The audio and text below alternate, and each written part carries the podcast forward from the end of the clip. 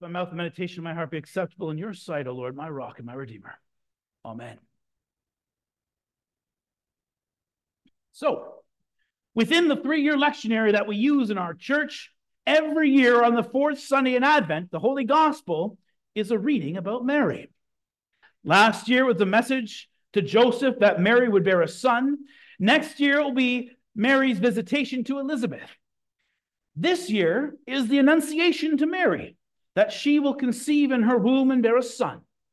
So each year on this Sunday, there's something about Mary becoming the mother of our Lord, which is most fitting on the Sunday closest to Christmas. So today is the Annunciation, the announcement by the angel Gabriel to the Virgin Mary. In today's lesson, the angel Gabriel comes to Mary and says to her, Greetings, O favored one, the Lord is with you. But then Mary's reaction is a bit puzzling. It says, She was greatly troubled at the saying and tried to discern what sort of greeting this might be. Well, that's our question too. What sort of greeting is this? And what sort of meaning does it have for us? And that's what we'll find out now as we consider Gabriel's gracious greeting. Now let's start with Gabriel's opening words Greetings, O favored one, the Lord is with you. Greetings just sounds like an obvious thing to say. And this could be heard as just an ordinary greeting, much like we say hello but interestingly, the Greek word greetings is related to the word for rejoice. It has the same root. This was meant to be a joyful greeting. And that fits the situation perfectly. In the book of Zechariah, the last book of the Old Testament, there's a prophecy that we often hear around, well, Palm Sunday. But it's just as pertinent here today. Rejoice greatly, O daughter of Zion. Shout aloud, O daughter of Jerusalem. Behold, your king is coming to you, righteous and having salvation is he. That first line is actually used as part of the gradual for this Sunday, actually, and for good reason. Mary is the embodiment of that daughter of Zion. And right now, the angel is announcing the arrival of the promised king. Through Mary, God will fulfill the reason for this promised rejoicing. Greetings, Mary. Rejoice, Mary. Israel's king is coming very soon, and you will be the one to bring him into the world. Greetings, Gabriel says, O favored one. Now, the term favored means favored by God, graced by him, shown his unmerited grace and favor. Wow, that was true for every Israelite maiden at the time, just as it's true for every one of us, God's children today for Mary, it was a special grace and favor shown to her and only to her, because Mary would have the unique privilege, the highest honor of bearing Israel's Messiah. Mary was, as we sang in the opening hymn, the mo- most highly favored lady. Gabriel continues Greetings, O favored one, the Lord is with you the angel tells Mary that the Lord's presence is with her and will continue to be with her in a special way.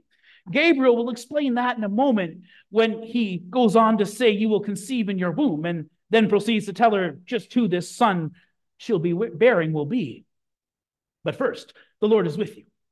Just as the Lord God was present in the tabernacle and the temple, now Mary's womb will be the tabernacle and the Ark of the Covenant, where the Lord's presence will be located.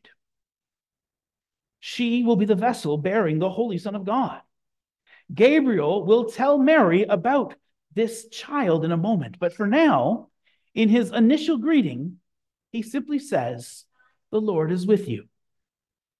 Greetings, O favored one, the Lord is with you. So now we're beginning to see what sort of greeting this is. But at this point, Mary still doesn't know what we all know. All she knows is that this angel has shown up and is speaking to her. No wonder it says, but she was greatly troubled at the saying and tried to discern what sort of greeting this might be. Mary may have been highly favored, but she was also greatly troubled and highly perplexed. The angel recognizes this, so he reassures her Do not be afraid, Mary, for you have found favor with God. Do not be afraid or fear not. And how often do we see that in the Bible? It seems that whenever a human being encounters an angel, the common reaction is almost always one of fear. But then the angel will typically say, Fear not, do not be afraid. And you see, when mere mortals encounter angels, the natural reaction is to be overwhelmed by the power and majesty of these heavenly beings. And that's exactly what's happening with Mary in our lesson today. The appearance of the angel and his singling her out for a special announcement caused her to be greatly troubled. And the angel has to tell her not to worry about it. Now, back to his words Greetings, O favored one, the Lord is with you. What sort of greeting is this? At this point, actually, we should probably mention the sort of greeting many people have been led to think this is. Now, our Roman Catholic brothers and sisters think it tells us something about Mary herself. The Latin translation, if you insert the name Maria, begins with the words Ave Maria gratia plena. The Latin, in turn, is traditionally translated as Hail Mary, full of grace. You may recognize those words from uh, that part of the Roman Catholic rosary Hail Mary, full of grace, etc., etc. The problem here is that Rome makes too much out of this greeting for Mary. For one thing, the word hail is taken as some sort of veneration that we render to Mary, but as I was talking about before, it's just a joyful greeting. Instead of being understood as simply the angel's greeting to her, they place too much emphasis on it. For another thing, the rosary is used as an invocation of Mary, asking her to pray for us sinners now and at the hour of our death. That goes beyond what Scripture tells us to do. The invocation of the saints and of Mary in particular, as though Mary has any special merit to add to our prayers, is taught nowhere in Scripture. Christ alone is our mediator with the Father. Through his name alone should we pray. It is the merits of Christ alone interceding for us in heaven. This is all we need to gain God's favor. And this is what the Bible teaches on this subject. And that leads to another problem with the wrong understanding of Hail Mary, full of grace. It's how the phrase full of grace is perceived. Now, how exactly was Mary full of grace? Was it that she was and is full of grace to bestow on others? That she herself is a source of grace? No. Mary in herself is not a bestower of grace. Nowhere in Scripture does she have that role. Rather, she was the recipient of grace. She received God's grace bestowed upon her as a free gift. As someone once put it, Mary is a vessel to receive, not a fountain to dispense. Mary was a poor, sinful being, just like you and me in that respect, wholly dependent upon God's free grace and favor. To be sure, she is the most blessed of women, and all generations shall call her blessed.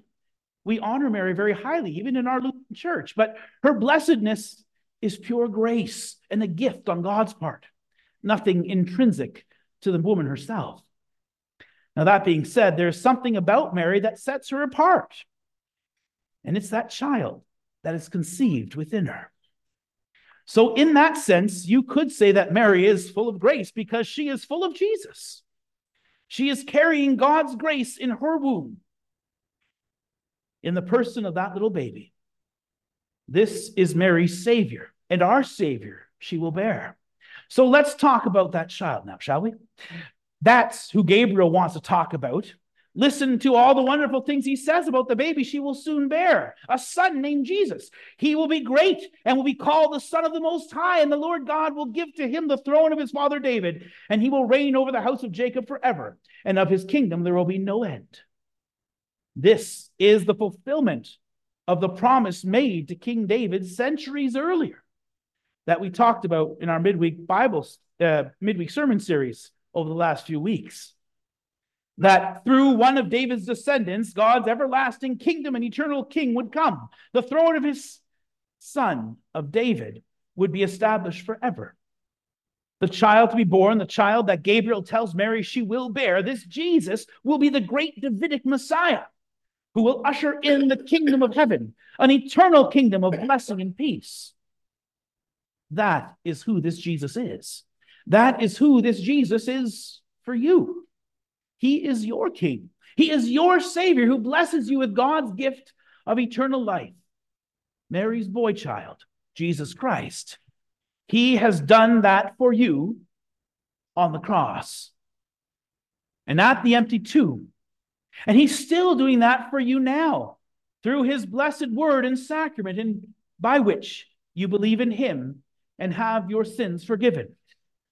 And Mary's son, the Messiah, will keep doing that for you until the last day when he returns and welcomes you into his everlasting kingdom. Behold, Mary, you will conceive in your womb and bear a son. One little problem, Mary thinks, though. How will this be since I'm a virgin? Gabriel answers her The Holy Spirit will come upon you, and the power of the Most High will overshadow you. Therefore, the child to be born will be called Holy, the Son of God. Here we continue, excuse me, here we come to the mystery of the incarnation. And so here we must bow in humility and reverence, who for us and for our salvation came down from heaven and was incarnate by the Holy Spirit of the Virgin Mary and was made man, as we confess. Only the God man, Savior, God in the flesh, could deliver us from our sins and win salvation for us. In order to be our substitute, to suffer death as the punishment for our sins, Jesus had to be true man.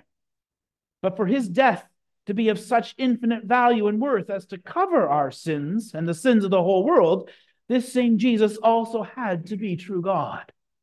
True God and true man, one Christ.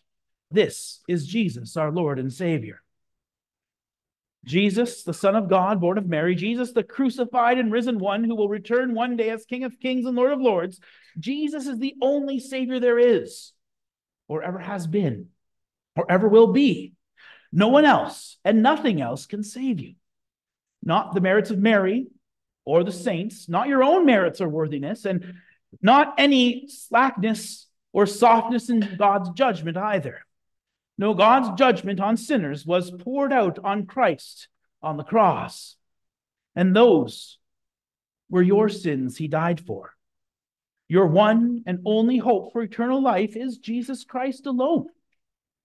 And the good news is that you have it you do have that sure hope. You do have that Savior. Yes, this child announced by the angel, conceived by the Holy Spirit, born of the Virgin Mary, this Jesus Christ is your Lord who has redeemed you, a lost and condemned person, purchased and won you from all sin, from death, and from the power of the devil.